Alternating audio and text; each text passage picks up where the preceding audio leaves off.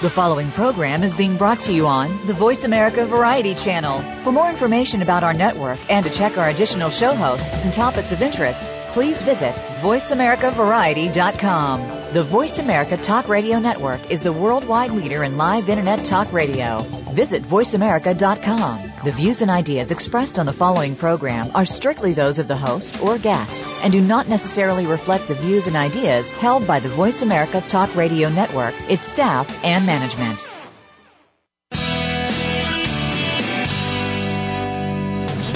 Welcome to Go Green Radio, brought to you by Covanta Energy. Reduce, reuse, recycle, rethink renewable energy and energy from waste. This program will help start you thinking about how to protect our world and its important resources. Now, here's the host for Go Green Radio, Jill Buck. Welcome to Go Green Radio, everybody. Thrilled that you could join us as always. We have a great show for you today. You know, on Go Green Radio, we've talked a lot about renewable energy, but today we're going to take a different tack. We have got um, Craig Shields with us today, and he's just recently come out with a new book called Renewable Energy follow the money. In times past, when we've talked about renewable energy on Go Green Radio, we've talked about the technology. We've talked about the upsides, the downsides. Today, we're going to talk about it from a little bit of a different tack, and I'm excited to have Craig on. He's the editor of two, that's the number two, Green Energy, and author of an ongoing series of books. Um, one of them is called Renewable Energy Facts and Fantasies. Uh, is renewable energy really doable? Uh, or is renewable really doable? The, both of those are on Amazon. You can check those out, as well as his brand new book, as I mentioned, Renewable Energy, Follow the Money. Well, welcome to Go Green Radio, Craig. We are so glad to have you on today. Well, Jill, it's terrific to be here with you congratulations on your new book. What I'd love for you to do is kind of set us up here a little bit. Tell our listeners um, what you mean by renewable energy, follow the money. What's the premise of the book? And then tell us some of the people that you interviewed for the book. They're very uh, interesting and eclectic group of people. Well, thank you. I agree. Uh, the premise, I suppose, is I, I, guess the premise of the entire series is trying to pull apart a, an important question, and that is if it's true that all of this stuff, this this migration away from fossil fuels and nuclear, uh, in a direction of efficiency, of conservation, and of renewable energy. If it's true that all of this stuff is important, and I think that it is, why are we doing such a terrible job in in pursuing it? Um, mm-hmm. There's got to be a reason, and there, there, or, or better put, there are, as you alluded to in your introduction, there are many reasons, and some of them are technological. In other words, the efficiency of this stuff is getting better, the costs are coming down, but currently not all flavors of renewable energy are equally affordable. Um, there are economic issues and there are political issues, and they all kind of blend together uh, in a very interesting and kind of complicated way. And so my premise, I suppose, is kind of pulling this apart for for readers and for myself. I, I learn I certainly learn at least as much as the readers do when I do one of these. Uh, I go on on tours and I conduct interviews with subject matter experts. I don't claim to be an expert in any of this stuff, but I know enough about it to ask good questions of extremely well-educated people in the subject. Um, and that's so. The, I guess the premise to answer your question in a sorry, kind of long-winded way is simply to say that, you know, why are we doing such a terrible job in something that's so important? And the answer turns out to be following the money, thus the name of the last book. Mm-hmm. And who are some of the subject matter experts that you featured in the book? You have some really, like I said, eclectic uh, interviews. They're really not all the same uh, type of thinkers, shall we say? no, um, and that's uh, by design. Um, so in each of these books, the the um, kind of the underlying way I go about this is to figure out what, in fact, what is the most eclectic. What are readers going to learn the most from? What types of people? So I obviously have scientists, but I also have philosophers and economists. Here I've got a representative of the uh, military, a retired um, vice admiral of the U.S. Navy. Um, I've got a, a, uh, a nuclear physicist. I've got the um, director of the um, Electric Drive Transportation Association, and I think the most, for me, the most interesting one was a uh, representative, the spokesperson for the Cato Institute, who's an extremely, as you can imagine, I mean, this, this is this is a libertarian think tank whose job it is to convince the world that government is evil and needs to go away. And so my premise is, well, if you really believe that unregulated capitalism is going to get the job done here, can you convince me of that in an hour and a half? Um, and yeah, I mean, the bottom line is that the guy didn't convince me of that, but he, it's not that he didn't try. That was an extremely interesting way to spending 90 minutes, I can assure you. Mm-hmm. I, I read that interview. Oh, I read them all, but that one that one was really interesting. And sometimes I think it's interesting just to find out how your fellow Americans view um, these issues, even if you don't necessarily end up agreeing with them. Yeah. Um, and that was that was really enlightening. You know, in the first few pages of the book, you had a line that I'd really like for you to explain to our listeners because um, as a former naval officer myself, what you said really rings true to me, and I and I really appreciated it. But I'd like for you to um, explain it from your point of view. You said um, if you really love this country. The continued dependence on fossil fuels has only downside, especially militarily. Why don't you spend a few, couple minutes talking to our listeners about why you feel that way? Well, again, I'm not an expert in this, and in fact, you, because of your background, are, probably going to know more about this than I do. But I would say, first of all, I would say that I, I do understand that protecting the supply lines of oil is the single most lethal job that one in the military can have. So, mm-hmm. in other words, we lose more lives um, performing the duty of protecting oil um, supplies in the field, in now obviously in Afghanistan, um, than in any other single line of work. So I think the military has rightfully decided that this isn't a, you know, we do need a solution on this thing, and it's probably electric transportation, it's probably, you know, EVs charged with renewable sources, wind, solar, probably solar in the field. Um, so I support um, as a loyal American, I support our military's right to pursue, um, you know, tax, as you put it, that are going to protect American lives. Um, and ironically, I mean, that may sound like a platitude because wouldn't anybody say that? Well, ironically, the answer is no. In other words, there are people, um, you know, we have a, a famous um, senator from um, Oklahoma, Jim Inhofe, who's famously saying that who's making it impossible for the military to even experiment with biofuels if they cost a penny more a gallon than gasoline and diesel. So he's successfully put a block on the military's experimentation with something that it considers strategic for the next, you know, in decades, mm-hmm. which I mm-hmm. find amazing that somebody can do this. Um, well, and thankfully he wasn't around when the Navy was experimenting with nuclear powered submarines because that's kind of a strategic uh, advantage that we've had for many, many years in the military and that wasn't cheaper than wood or coal fired plants right. that were currently at that, you know, at that time, um, firing up Navy ships.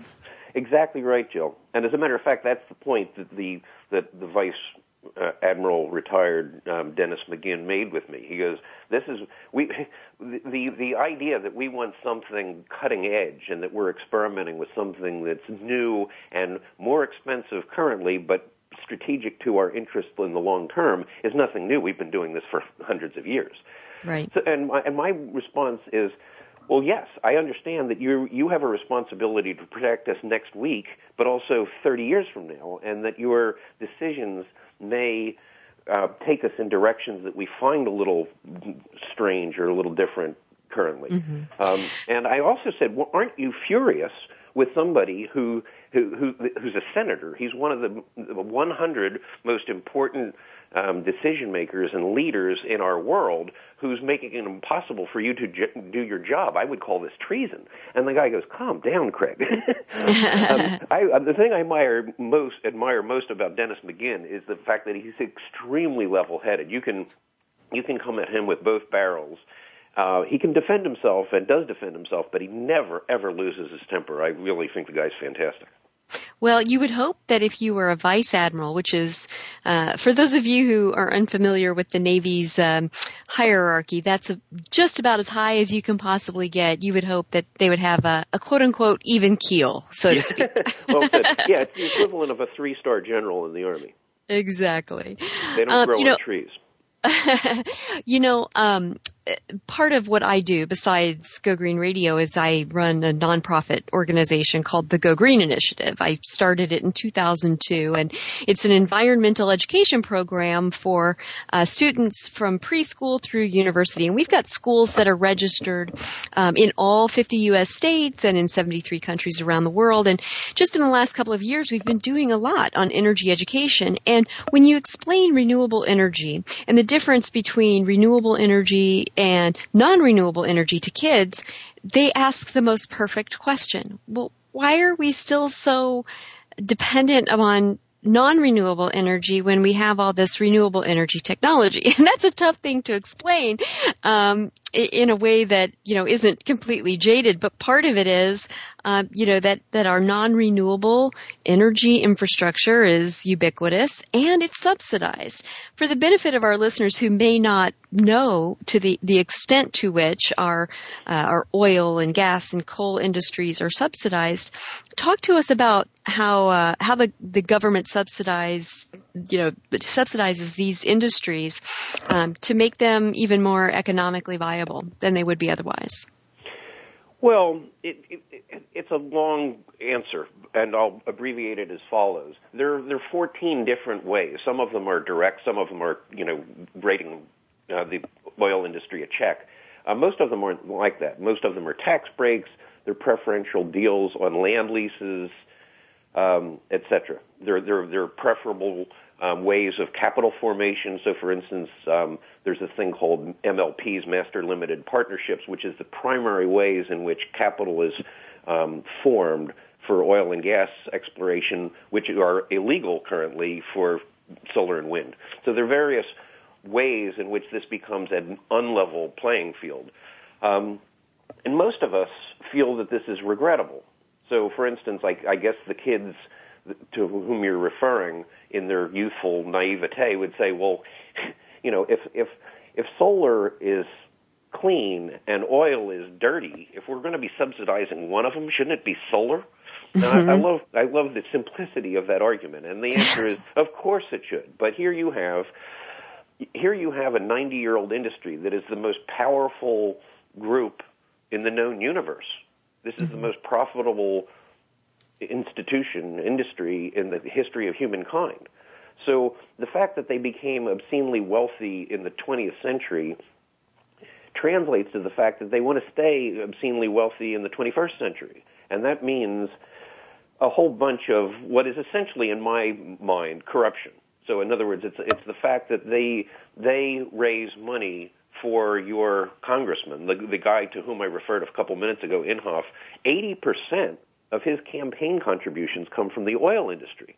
And his job is to, uh, I mean, what he spends his time doing is making it impossible for biofuels or anything else to interrupt that flow of profit to the people who put him in office. So, you know, you don't have to call that corruption if you if you want to find a nicer word for it. I don't care. Um, that I I willingly and happily call it corruption. Well, and I think, you know, part of what a lot of folks don't realize is, you know, they, they, a lot of people have heard that the Europeans pay a lot more at the pump for gasoline products for their vehicles than we do, but they don't understand why. Um, and it's not just because for some magic reason it costs less um, for gasoline here than it does there. I mean, there are subsidies at the pump, even though we do pay taxes you know, for roads and bridges and things like that on our, our gasoline purchases. Um, th- there is some subsidy built into that as well. Is that not true? Yes, that is true. So it's, it's essentially a transfer of wealth. Most of the most of the fact that we pay less per gallon than the uh, Europeans isn't exactly these this set of 14 different subsidies, but it is it's certainly it's to some degree rooted in that for sure. Mm-hmm. Um, so, yeah. Well, we're going to take a quick commercial break, but when we come back, we'll keep following the money uh, with Craig Shields. So don't go away, folks. There's more Go Green Radio right after this.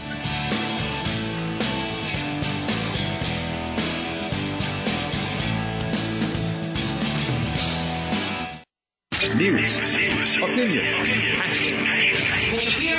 your voice counts. Call toll free 1 866 472 5787. 1 866 472 5787. VoiceAmerica.com. All round the outermost rim of the shield, he set the mighty stream of the river Oceanus, creating Achilles' shield in Homer's The Iliad, Book 18. Rachel Carson in The Sea Around Us said, All at last, return to the sea to Oceanus, the ocean river, like the ever flowing stream of time, the beginning and the end.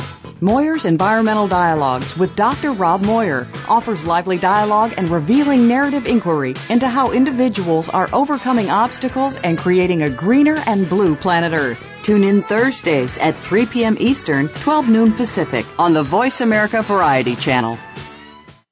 Take a wild guess. How much garbage generated in the United States today is converted into energy? Is it 26%, 43%, or 14%? Working here and around the world to produce a reliable supply of clean green energy, Covanta Energy works with communities to turn household trash into energy. Oh yeah, that question I asked earlier? Today only 14% of U.S. garbage is converted to energy. Just 14%. Covanta alone processes half of that municipal solid waste into renewable energy for a cleaner world. For more information about Covanta Energy, visit us today at www.covantaenergy.com.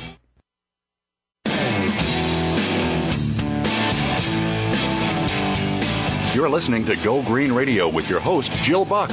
Jill would love to hear your comments or questions on today's show, so call us toll free at 1 866 472 5788. That's 1 866 472 5788. Write to us too. Save some trees and send us an email to gogreenradio at gmail.com. That's gogreenradio at gmail.com. Now back to Go Green Radio with your host, Jill Buck. Welcome back to Go Green Radio. So glad that you could all join us. We have today Craig Shields, if you're just tuning in. He is the editor of 2 Green Energy. That's the number 2, Green Energy. You can check out their website if you Google that. Um, he has got a brand new book coming out called Renewable Energy, Follow the Money. And right before the break, we were talking about one senator in particular who, uh, according to Craig, has 80% of his campaign finance coming from uh, non-renewable energy companies vis-a-vis big oil and what have you. So, you know, is that the only thing, Craig, that's keeping these subsidies for old energy or non-renewable energy in place? Uh, is it just that these en- energy companies are so wealthy they can buy the requisite votes that they need in order to keep these subsidies in place, or is there some other reason why we see um, such aggressive subsidization for non-renewable energy versus um, renewable energy in the U.S.? Well, I, I am not an expert in the kind of political economics of this thing, but I would say from where I sit and from the interviews I've conducted, I would say that it essentially is that simple. I remember, you know, I attend the uh, Renewable Energy Finance Forum twice a year. And this is a magnificent thing. It's set up by the American Council on Renewable Energy, and it really gets at, you know, you have, yes, you have a couple venture capitalists who have a few million dollars in their pockets, but you also have, you know, Credit Suisse and Deutsche Bank and Citigroup and people who are collectively investing um, seven trillion dollars in this subject over the next, um, you know, decade. Um, it's a lot of money. It really is happening. So the the issue is, yes, the subsidization um, comes through what is I, what I referred to earlier as corruption, um, but it's not going to be around forever. In other words, this, and it is part of our tax code. It's not. It's something that Congress needs to vote out. It's not something that's going to go away. So, for instance, one of the things that irks me about this thing is that the yes, there are subsidies for wind and solar, but as famously, the the production tax credit for wind um, got canceled at the end of 2000, um, I guess, 12, but reinstated um, later. Mm-hmm. Now, that caused an unbelievable disruption. So the wind turbine companies laid off most of their people simply because, you know, there were people bickering in Congress about the validity of wind energy. There's nobody bickering in Congress about the validity of sending tens of billions of dollars to the oil companies. In fact, that's part of our tax code. It would take a, it will take literally an act of Congress to get rid of it. But I would say, shouldn't it go? In other words, this, we are sending um, we, we're enacting a transfer of wealth from the taxpayer to the wealthiest people on the planet um, that have made their money and established their business 90 years ago. There's no requirement for taxpayers to be further enriching the oil companies. Can't we make this go away?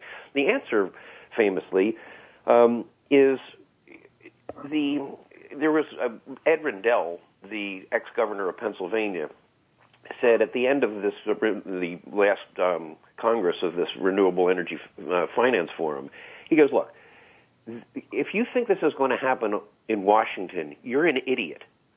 and the reason is that these the the fundraisers for your senators and your representatives happen seven nights a week. It never stops. It never stops. He repeated. Mm-hmm. So he goes. Fortunately, this is happening in Main Street USA, and it's also happening, ironically, in corporate America. Some of the the largest, the, most of the Fortune 500 have fantastic sustainability initiatives that are really some of it's greenwashing, but a lot of it isn't. Some of these mm-hmm. what are the, these people are doing is magnificent. So it is happening. It will happen, but do not be stupid enough to think this is going to happen in Washington. Well, let me ask you this, because on the flip side of that coin, I mean, um, you see every time I watch, it doesn't matter which channel, cable news of any flavor, I'm seeing advertisements from big oil and gas uh, companies. As a former marketing professional yourself, um, what does it tell you when it isn't enough for these companies to contribute to legislators, you know, campaign finance, when they feel the need to go and advertise to everyday Americans? What does that indicate to you? Well, I guess, I mean, being just a person of reasonable command of logic, um, it suggests that they do, in fact, feel threatened. They know that that common Americans are figuring this stuff out. That that we recognize the the fact of climate change. We recognize the fact of ocean acidification, uh, of challenge to national security, uh, to lung disease, and so forth. And so you see advertisement to the effect that these that our energy companies are have our back, um, that they that this is good, clean, abundant fuel now and forever. So, in other words, they are trying to tell us something that's patently untrue, but that that we they think we need to believe in order to keep them around. So, and, and that's and I think they're you know barking up the right tree. That's what that's what you would expect of people in that position. Mm-hmm. You know, for me, just you know, I'm a mom of three, and you know, I, it, it irks me that when everybody in a position of leadership knows with certainty that oil and gas and coal are finite. I mean, the planet is just not making more. And we have the technology to move to infinite sources of energy. It, it bothers me deeply that we aren't making that transition more quickly to alleviate the suffering that future generations might incur if they ever reach the point where their energy supply is diminished because we're still relying on finite resources that are that are running out at some point, and yes. and and that we should be aggressively pursuing, you know, infinite energy sources is to me the biggest no-brainer that that has ever been. I don't have hope that this kind of transition is going to happen at the federal level. I've I've really begun to feel like not a lot is going to happen at the federal level on this issue, at least not in the immediate future. Do you see a role for state and local governments to fill the policy void that's so apparent out of the federal government? Oh, absolutely. There 37 of the 50 states have fairly aggressive renewable portfolio standards, RPSs.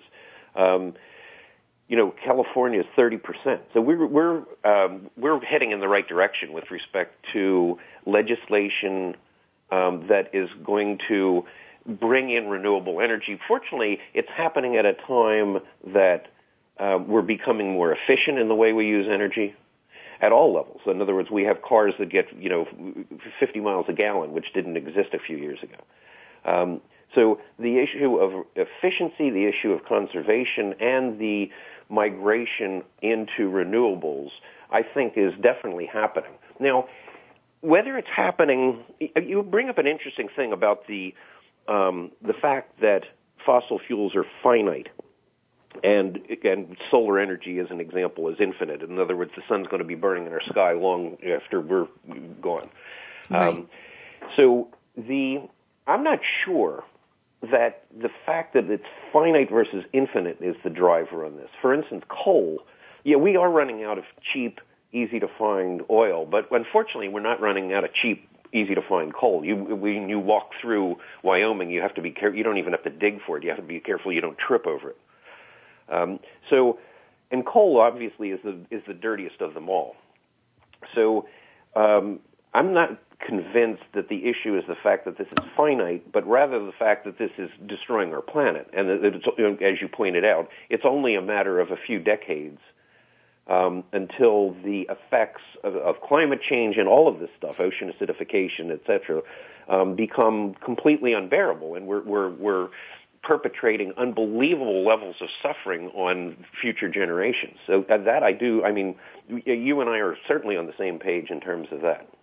Well, and I think with coal, one of the things that's so interesting is that some of the the most high density and uh, fuel rich coal is gone. And what we're seeing is, though we can blow the tops off of mountains in Appalachia and get to coal still fairly easily with fewer and fewer workers and more and more technology and dynamite, um, the quality of that coal is not the same as it used to be when we were, you know, first mining for coal and using this on a large industrial um, level. And so when you have uh, less energy coming out of the same volume, you have to go get more and more coal. And so even though there's still a couple hundred years of coal, that's still, even if it were as high quality and as energy dense as the coal we you know, we used to uh, burn uh, 50, 60 years ago, um, the fact remains that it's getting deeper uh, in terms of, you know, some of the, the um, environmental impacts and, and more difficult in, in that way. But I think, um, you know, we're, we're also facing a shortage of the best of coal. So even with sure. 200 years of, of whatever you know, quality of coal we've got, that's still down to the number of generations you can count on less than two, you know, hands in terms mm-hmm. of, you know, how much is left. And that, I think, still creates a, an issue for those of us who have DNA in the game. you know, yes. we've, well we've procreated. you know what I mean? Yes. Well, well, well said. Um, I, you know, the, the, the question of what will take us out in terms of um, fossil fuels. W- will it be the exhaustion of the fossil fuels themselves, or will it be the effects of burning them? I guess is kind of a debatable point. I rather think it's the latter. I think that the I don't think we'll be burning coal in 50 years, even if we come up with an unbelievable. We just continue to get better at mining it. Um, I don't think we'll be driving Hummers and doing a whole bunch of insane garbage that we're doing now. Um, the question, because by that time, the cost of renewables and the efficiency of renewables is going to be overwhelming. So nobody, I mean, even the coal industry is going to have to go away when the when we really achieve um, what I think we will eventually, and that is the ubiquity of renewable resources and the uh, handling for the fact that some, that wind and solar are variable, where you know biomass and um, hydro uh, and geothermal are baseload. The, the prominent two flavors of renewable, i.e., solar and wind, are variable. So, how do you deal with that in terms of energy storage, in terms of smart grid, um, et cetera? I believe that we're in the process of, of getting there fairly quickly, by which I mean a few decades. So by the year 2050, I'm not going to probably be on this planet in the year 2050, but um, I don't, I can't imagine that we're still going to be burning coal at that point. The question is, how much damage will we have done in the process? Mm-hmm. So, in other words, the fact that this stuff isn't sustainable, by which I mean literally, it cannot be continued. I mean, we, we talk about sustainability, and it normally has these connotations of being green and cool and um, selfless and for far-sighted in terms of future generations. Literally, it means it can be continued, and and there, right. there's no way in the world our current approach to energy can be continued. The question is, who's going to make a buck in the process? That's interesting. Um, mm-hmm. And more importantly, how much damage will we have done by the time we get there? And the answer is nobody knows. Mm-hmm. Um, I was listening to President Obama's eulogy of Nelson Mandela the other day, and he said, "You were the person who reminded us that right the 10 seconds before it happens, it looks impossible. It's always impossible until it happens." Right. I think he said it better than I. Um, but my point is, I think we're actually right, fairly close to right, right around the corner from getting there. But the question is, this is a, the juncture in humankind's history where we we really do have the potential to destroy ourselves. You know, the consequences of a stupid selfish energy policy when John D. Rockefeller was around was that a few wildcatters got put out of the oil business because he jerked the prices around and you know manipulated the industry and went home with all the all the goodies. And that was tragic, but the consequences of folly and stupidity and corruption now is mass extinction. And, well, and I know, think uh, mass transparency on the part of the public. I think social media has helped um, take the message and, and spread um, some of the suffering and the stories of suffering of those who are dealing with the production issues of oil and gas and tar sands and things like that has made it even more, um, uh, you know, ha- has made it even more critical that we uh, that we make a transition. People You're won't right. stand for it. And I think we're going to take a quick commercial break, but I think when we come back, I want to talk a little bit more about that. So, folks, don't go away. There's much more Go Green Radio right after this.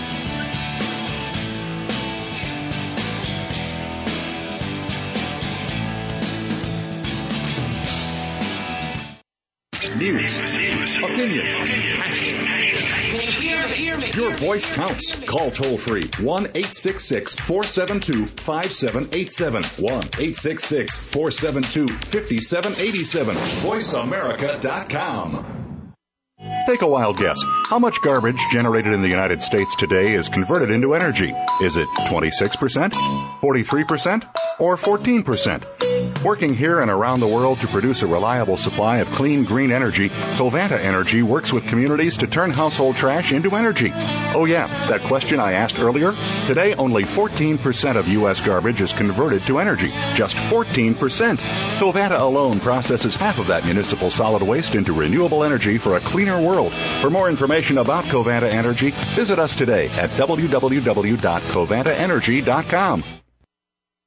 Stimulating talk gets those synapses in the brain firing really fast. All the time. The number one internet talk station where your opinion counts. VoiceAmerica.com.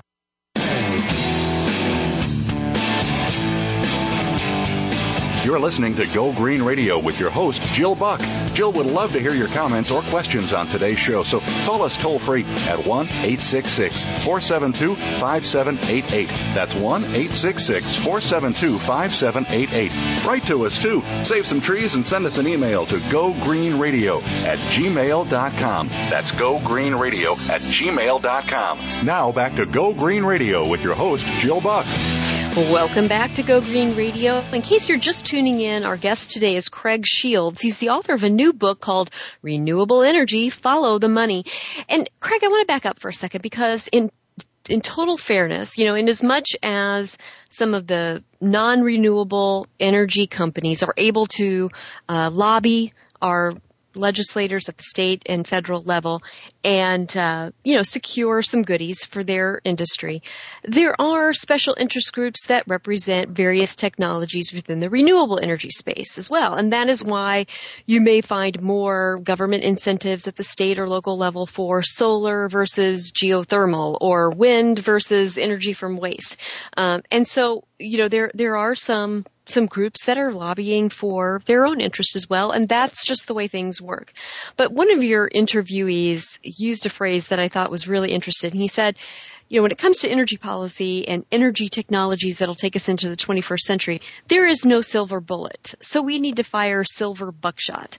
Mm-hmm. Do you foresee a time when, when we look at government incentives for, you know, smart energy policy, there will be a menu of incentives for all types of renewable energy versus programs that favor just a few? Gosh, it's an interesting question. In the course of these, of writing these three books, I've gone back and forth on that personally half a dozen times. It strikes me that if you just kind of project, you, just kind of use cold logic and try to look at the world a hundred years hence, does it really make sense that you're going to have uh, dozens of different types of renewable energy? That you're going to be still worrying about biofuels because you le- need liquid, you know, transportable energy in your gas tank. Um, that you need hydro and wind and solar and there you know different flavors of all of this obviously. There's solar thermal concentrated mm-hmm. solar power um, there's photovoltaics etc so um, I think ultimately the answer I'm one of few who believes that the, this is going to get consolidated down to one or two of these things eventually. Um, I read you know the uh, famous television physicist Michio Kaku who's on whenever somebody wants to do something about science, they have this guy on because he's very smart and very personable and very mm-hmm. accessible. Mm-hmm. Um, so he, um, in one of his books that I read, he talks about the, um, the a class one, two, and three civilization and how a class one civilization gets its energy from its local star. Um, and, and the class two is more advanced, etc. So I think I, th- I think we're going to get there. In other words, if we still have a civilization here in a hundred years, it will be because we figured out a way to harvest the energy from the sun. So we mm-hmm. receive every day 6,000 times more energy from the sun than all 7 billion, soon to become 10 billion, um, of us are consuming. So that's a huge, I mean, that fraction, 1 over 6,000, is infinitesimally small. All we need is a solution that captures as useful energy that fraction, one over 6,000 of the energy, and we can all go home. We can all pretend we never heard of coal and oil and all these harms. Um, so I have a feeling, I, I, I feel extremely confident that if we still have a civilization here in a hundred years, and there's a lot of if associated with that in my mind, um, but if that's the case, we will have solved this problem. And I don't mm-hmm. think it's mm-hmm. going to be with dozens of different ways. There's no reason to have a you know a dozen different solutions to a problem. We just need one good one.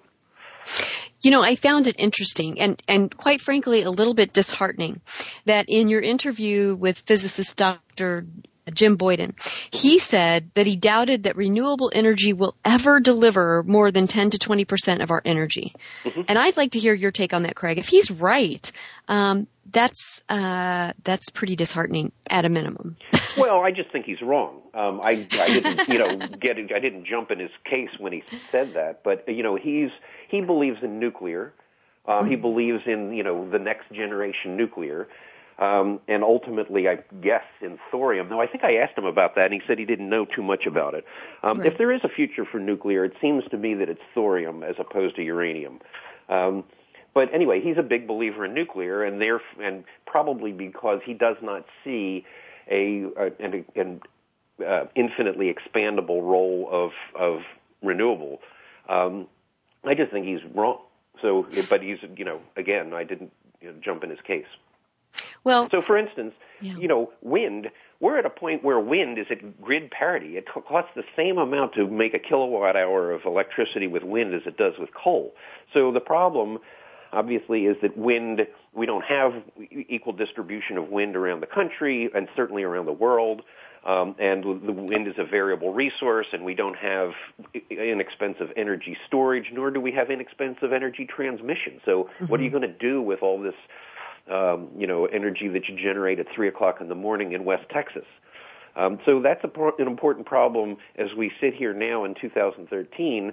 But you know, is it going to be an important problem in 30 years? I actually don't think so.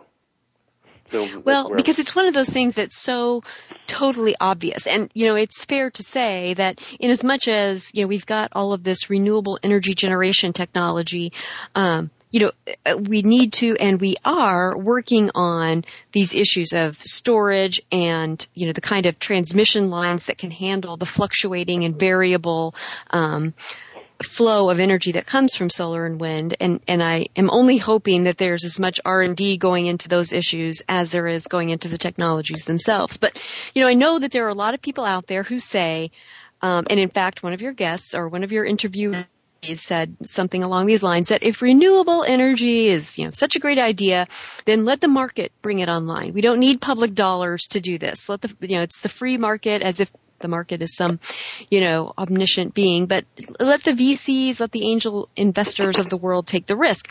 Right. What what flaw do you find in that thinking? Because that is a pretty um, ubiquitous line that you hear from some folks in in the U.S. Yes. Well, I, there are a couple of things, and one of them we've already discussed. In other words, if you if you really want, first of all, if you want to do anything of any reasonable fairness, create a level playing field. In other words, let solar and wind use master limited partnerships, knock off the subsidies to the most uh, uh, uh, profitable industry in the history of the known universe. Um, so create a level playing field. That's number one. Number two is, you know, that argumentation came from the guy from the Cato Institute, and it's not certainly not the first time I've heard that. Uh, but I believe that there is a role for the government to get involved in social good. So, in other words, to try to to try to head off mass disasters, uh, to protect the citizenry, um, and that seems to me to be a, a, in support of clean energy. The other thing, there, I mean, there's so many points of that guy's argument that I find distasteful, and I think even it's hard for me to believe that an intelligent person can really seriously maintain this. That, for instance, I, you know, when I say, for instance, we need to internalize what are called externalities. So, in other words, there are costs associated with burning coal. So mm-hmm. there, there are 13,200 people who are dead this year who were alive last year simply because of the process of breathing the aromatics from coal plants, just to take one. But there, I mean, we're spending, seven, according to the Harvard Medical School, um, we're spending $700 billion a year in the healthcare costs associated with fossil fuels.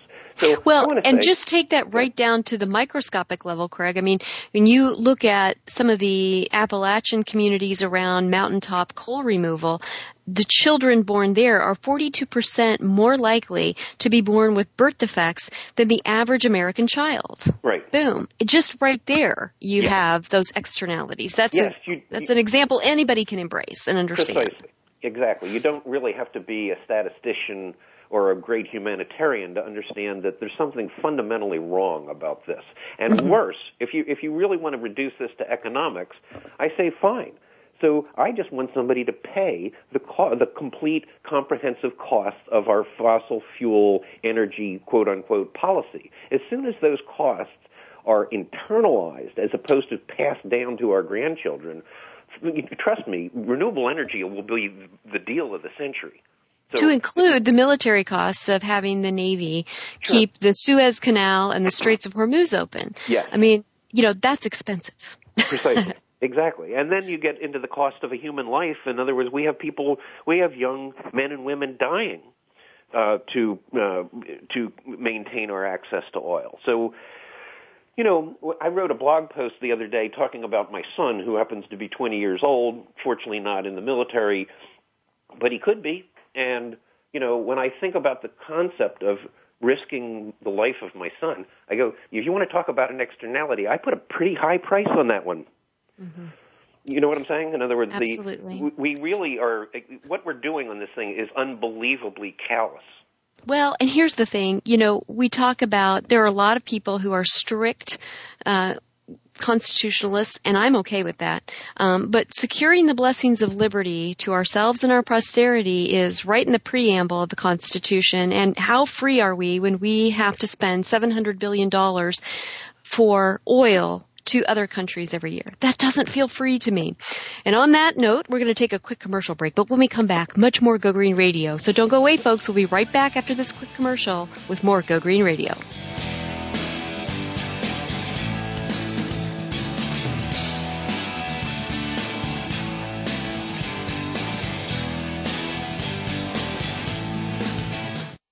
Talk, talk, talk. That's all we do is talk. If you'd like to talk, call us toll free right now at 1 866 472 5787.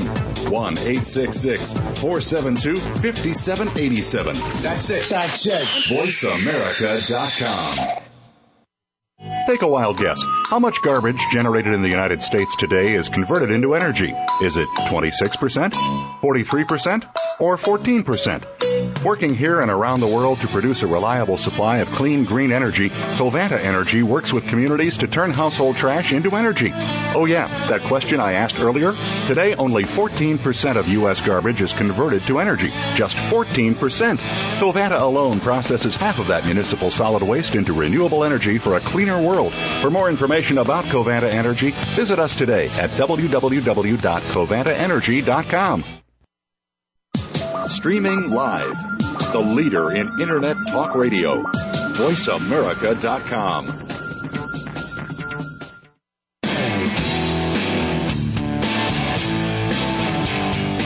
You're listening to Go Green Radio with your host, Jill Buck.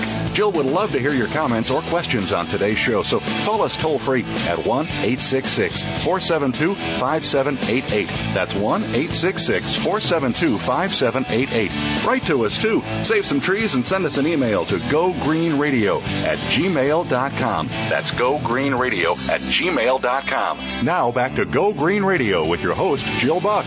Welcome back to Go Green Radio. In case you're just tuning in, our guest today is Craig Shields. He's the author of a new book called Renewable Energy Following the Money. And you know, Craig, initially, when I just heard the title of your book before I read it, um, I was considering the impact that um, that conventional energy companies have on federal legislation through campaign finance. That's what I was thinking about when I was thinking about following the money. However, um, as you alluded to earlier in the show, there are financial institutions that are also playing a critical role. They're making decisions about how they invest in renewable energy projects and and also they're setting the cost of capital for companies who are taking out loans and what have you to do these kinds of renewable energy projects. What are you seeing in this world of, of green energy financing, renewable energy financing? Um, what's happening out there? Are, are banks and, and investing organizations looking at the environmental and social liabilities inherent in the use of oil, gas, and coal and giving any preferential treatment to renewable energy, or do you think that might happen? Well, it's such an interesting question. Um, I, I certainly am heartened by the fact that, you know, when I used to go to conferences a few, even a few years ago, and you'd see you know, a few minor venture capitalists uh, with a couple of million dollars. Um, now you, you're talking about, as I, I guess that I said in the last segment, um, you're talking about the largest financial institutions on the planet. You've got, you know, Citigroup and Deutsche Bank and so forth investing literally trillions of dollars in this. Um, and you see private equity jumping in with fairly large projects. I mean, what they normally do is they say, okay, I have a round of four or five billion dollars, and I want a series of investments within it that are at least counted in the hundreds of millions of dollars. Otherwise, it's not worth doing the due diligence. But you see an awful lot of that all around the globe. Um, and principally outside of the United States. So uh, South America, Europe, Asia, you know, there are enormous projects going on in terms of wind, in terms of biomass, and so forth um, and hydro. Um, and each one has its own interesting stories to tell. A lot of it has to do with, well, how do you deal with fairly aggressive um, bureaucratic regulation that may be just now starting to break down. So, in other words, instead of doing a a 500 megawatt project, we're going to do 51 megawatt projects because anything a megawatt or under is unregulated. And we don't mm. want to be spending the enormous amount of money on lawyers and waiting years and years to get this, make this happen. So you see, you see this changing. You see this improving. Um, in fact, one of the reasons that Germany is doing such a magnificent job in solar is the fact that they they don't have lawyers associated with this because they don't have they have streamlined the process. If you want to do something major, utility scale solar in the United States, you need a phalanx of lawyers and you need to spend an enormous amount of money and every document they create is one off and they want mm-hmm. it that way because they're billing you know four hundred dollars an hour to create these documents um, in Germany, that's simply not the case. They know exactly what they're doing. The permitting process for for solar in Germany takes a couple of hours, not a couple of years.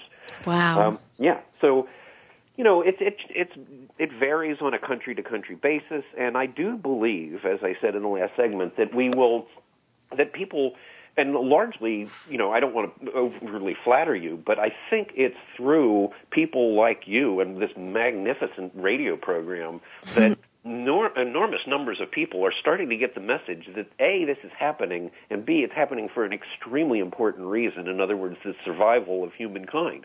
So mm-hmm. there, there, there are people who um, are getting the message. Young people, uh, there's an interview in, I guess, my last book about demographics and, and kind of social issues where the guy says, you know, I don't want to be callous, but there is a, a, a there are old people who grew up thinking that fossil fuels were the thing to do and believe everything that they hear about the that they hear from the oil companies that you know we have abundant um, you know cheap uh, clean energy in the ground we need to use it there are people who will never change their minds on that, but they tend to be old, and guess what? They tend to die.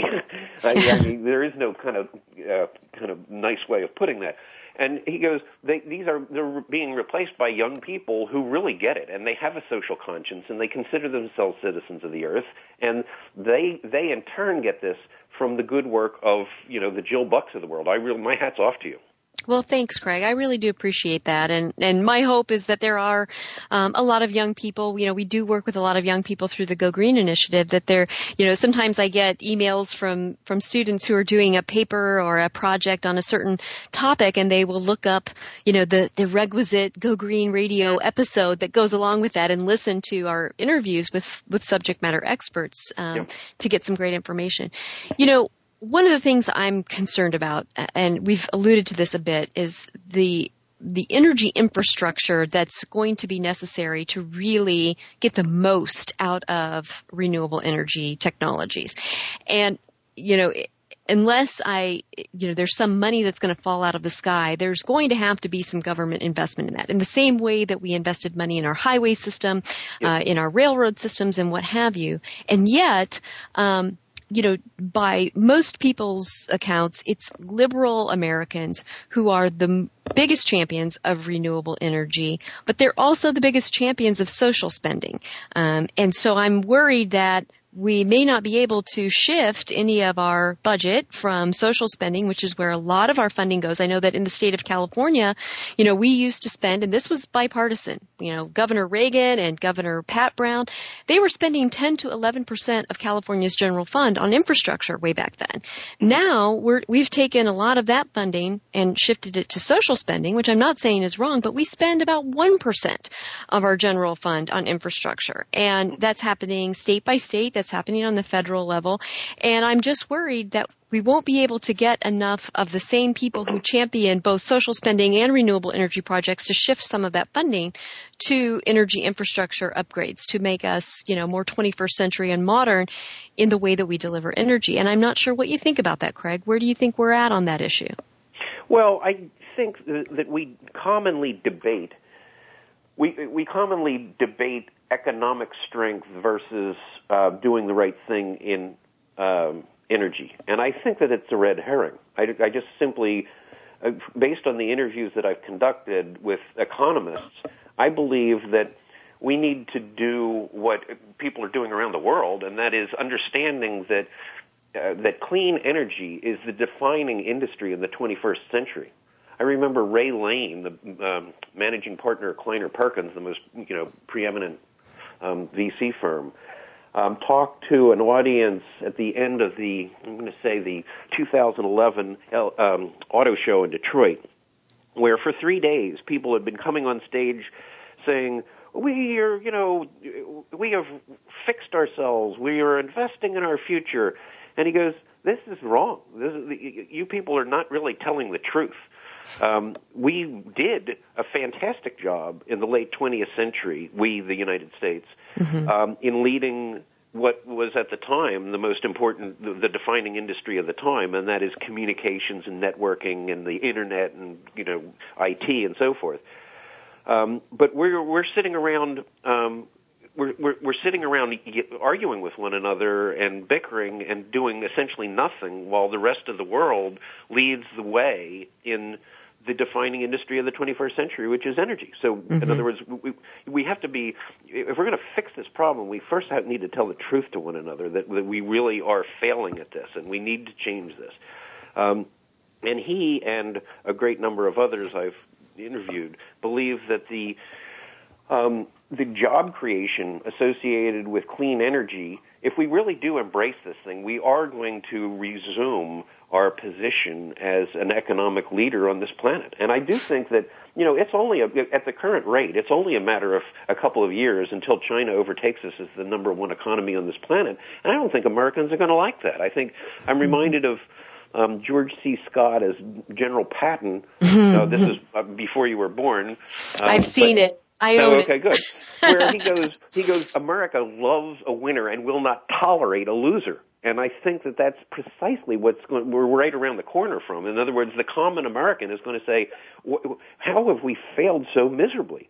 I agree um, with you. And. I don't think we're going to sit around forever and just, um, you know, wait to to the point at which the United States is a, a kind of irrelevant in the world. Well, so, and I agree, and I think that what's exciting is that um, there are those of us, you know, and it's not just liberals. I mean, it's it's people who are right of center, even like myself, who say, you know what, I want to live in a modern society. I want to use the best science and the best technology to live in a modern, sustainable, in other words, not just greenwashing, but we can keep doing this kind of society. And I think that, that we're just about to get there. And I hope that uh, the election cycle of the future will, uh, will prove me right. But thanks so much for joining us, Craig. Congratulations on your new book. Thanks so much for joining us. And to our listeners, we'll be here same time, same place next week with more Go Green Radio. Until then, have a wonderful week and do something in your life to go green.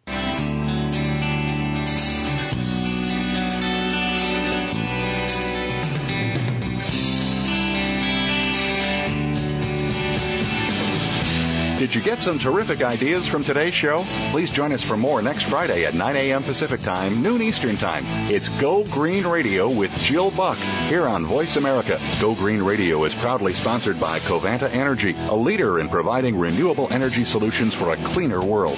Visit www.covantaenergy.com for more information. We'll see you here next week.